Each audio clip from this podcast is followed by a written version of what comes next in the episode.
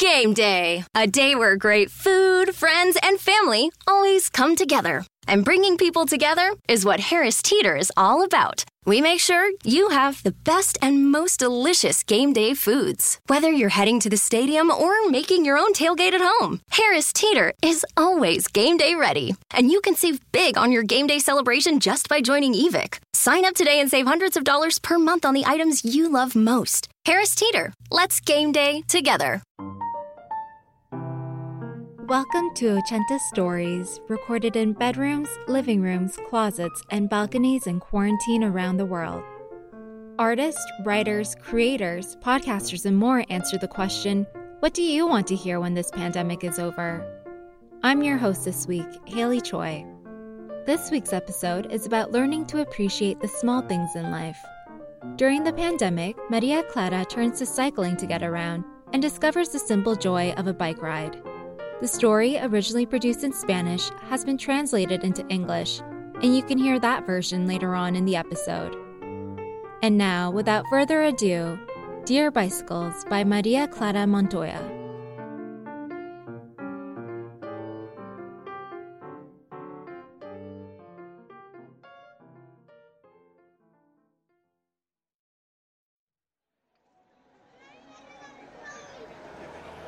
Cuando escucho el sonido de la bocina de la bicicleta de mi papá, pienso en quienes venden en Colombia unos dulces anaranjados.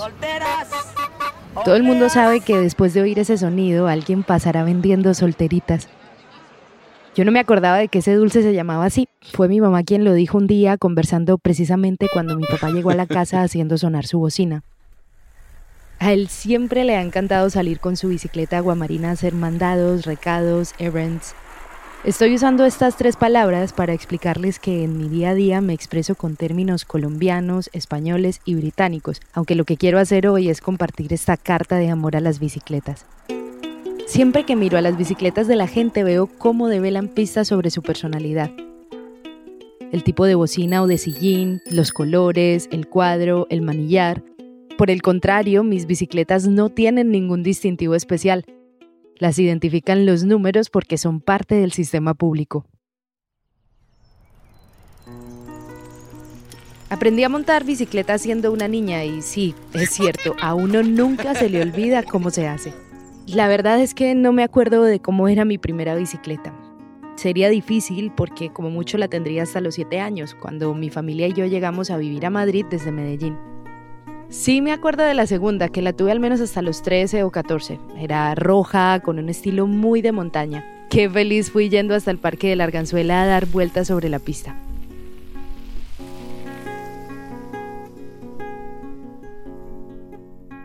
Estuve mucho tiempo sin montar en bicicleta, años. Pero cuando empezó la pandemia y después de estar en un confinamiento estricto en España, me pasó algo que le ha pasado a mucha gente. Y es que empecé a tenerle cierta fobia a los espacios cerrados. Ya no quería montar ni en metro ni en bus. Saqué mi carnet para utilizar las bicicletas de Madrid en junio de 2020. Es un servicio que podría estar más cuidado. Las redes sociales están llenas de reclamaciones a la plataforma que presta el servicio porque muchas veces no funcionan bien. Pero gracias a estas bicicletas eléctricas he ido a reencontrarme con amigos que no vi durante la pandemia y circulé por calles que ni siquiera conocía.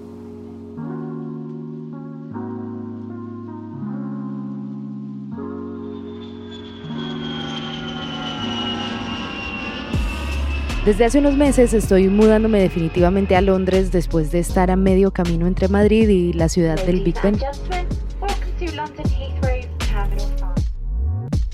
Allá es donde vive mi familia y donde está la bicicleta aguamarina de la que les hablaba al principio. Todavía no me atrevo a salir con ella, no quiero que le pase nada y por eso también empecé a moverme con las bicicletas públicas que, a diferencia de las de Madrid, no son eléctricas. Las distancias en Londres son mucho más grandes y lo más complicado es que se miden en millas y no en kilómetros. Muchas veces comparto las aceras con repartidores que van en bicicleta, pero a mucha más velocidad que yo. Siempre hay alguien que quiere unos chicles a las 2 de la tarde o una cena metida en un recipiente de plástico a las 7. Llevo varios meses en movimiento. Me he tenido que deshacer de algunas cosas materiales y empaquetar mi vida en maletas. Pero cada vez que me subo a una bicicleta puedo olvidar ese proceso por un instante y concentrarme en las líneas de los edificios brutalistas o las hortensias florecidas que me encuentro mientras voy de aquí para allá.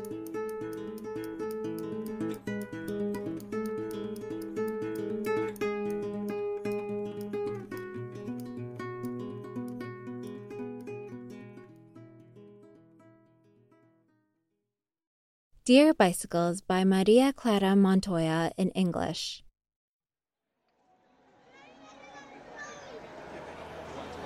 Whenever I hear the sound of my dad's bicycle horn, I think of those who sell sweet orange pastries in Colombia.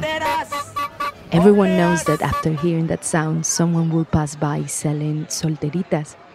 I didn't remember the name of that sweet pastry. My mom told it to me one day while we were chatting, and my dad came back home blowing his horn. He's always loved to go out in his aquamarine bike to run mandados, recados, errands. I am using these three words to explain that I use Colombian, Spanish, and British terms in my daily life.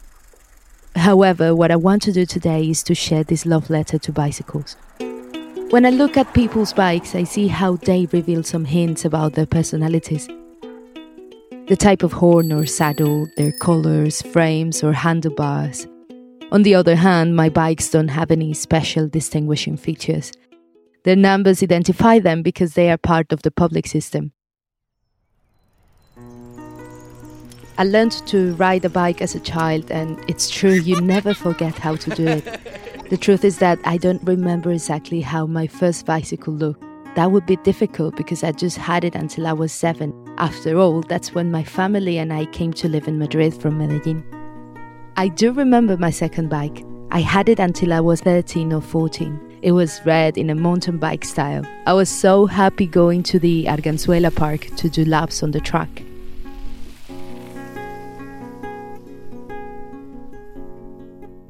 I didn't ride a bike for a long time, possibly years. But when the pandemic started and after being in a strict lockdown in Spain, something changed. I experimented with a feeling that many people had, and I began to have a certain phobia about closed spaces. I no longer wanted to take the metro or a bus. I got my card to use Madrid's public bicycles in June 2020. The service could be in better condition. Social media is full of complaints against the platform providing the service because it often malfunctions. But thanks to these electric bicycles, I've been able to meet up with friends I didn't see during the pandemic. And I've cycled through streets I didn't even know.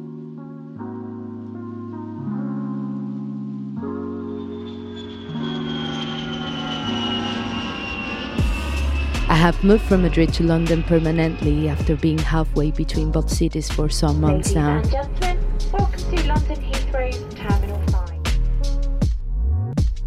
London is where my family lives and also where my dad's aquamarine bike is. I still don't dare to go out with that bike. I don't want anything to happen to it. That's why I've also started to ride the public ones. Unlike Madrid bikes, London bikes are not electric. Distances here are much broader, and the trickiest thing is that they're measured in miles and not in kilometers. I often share the streets with delivery riders who cycle much faster than I do. There's always someone who wants chewing gum at 2 pm or a meal in a plastic container at 7 pm. I've been on the move for some months now, I've had to get rid of many of my things and pack my life in suitcases, but each time I get on a bike, I can't briefly forget that process and instead focus on the lines of the brutalist buildings or the blooming hydrangeas I come across as I ride from side to side.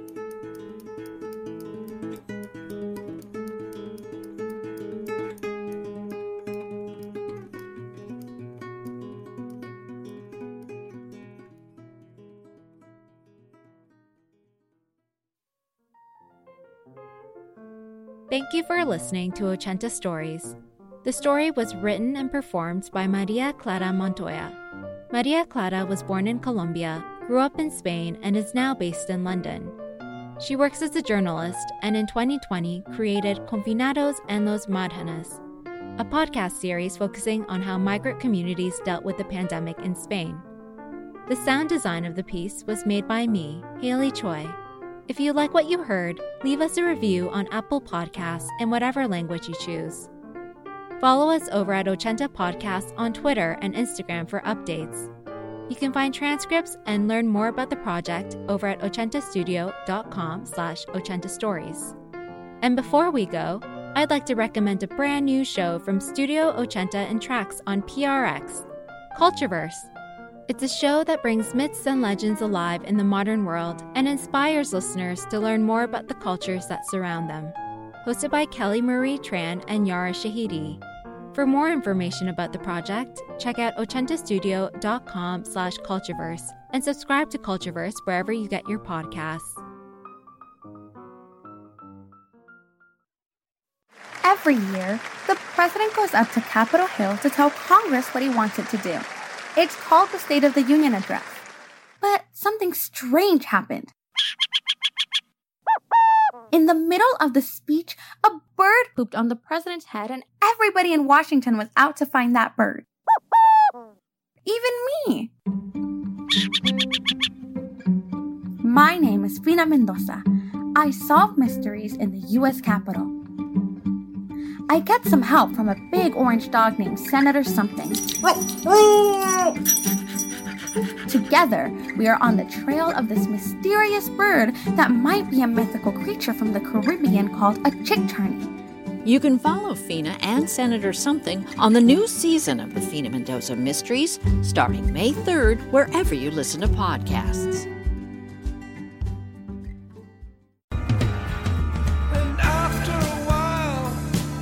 Presenting Pink Floyd's Animals 2018 remix, the classic album remixed for the first time, featuring the tracks Dogs and Sheep.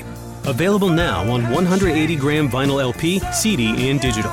Special limited deluxe edition package, including vinyl LP, CD, DVD, Blu ray, and 32 page book, coming on October 7th.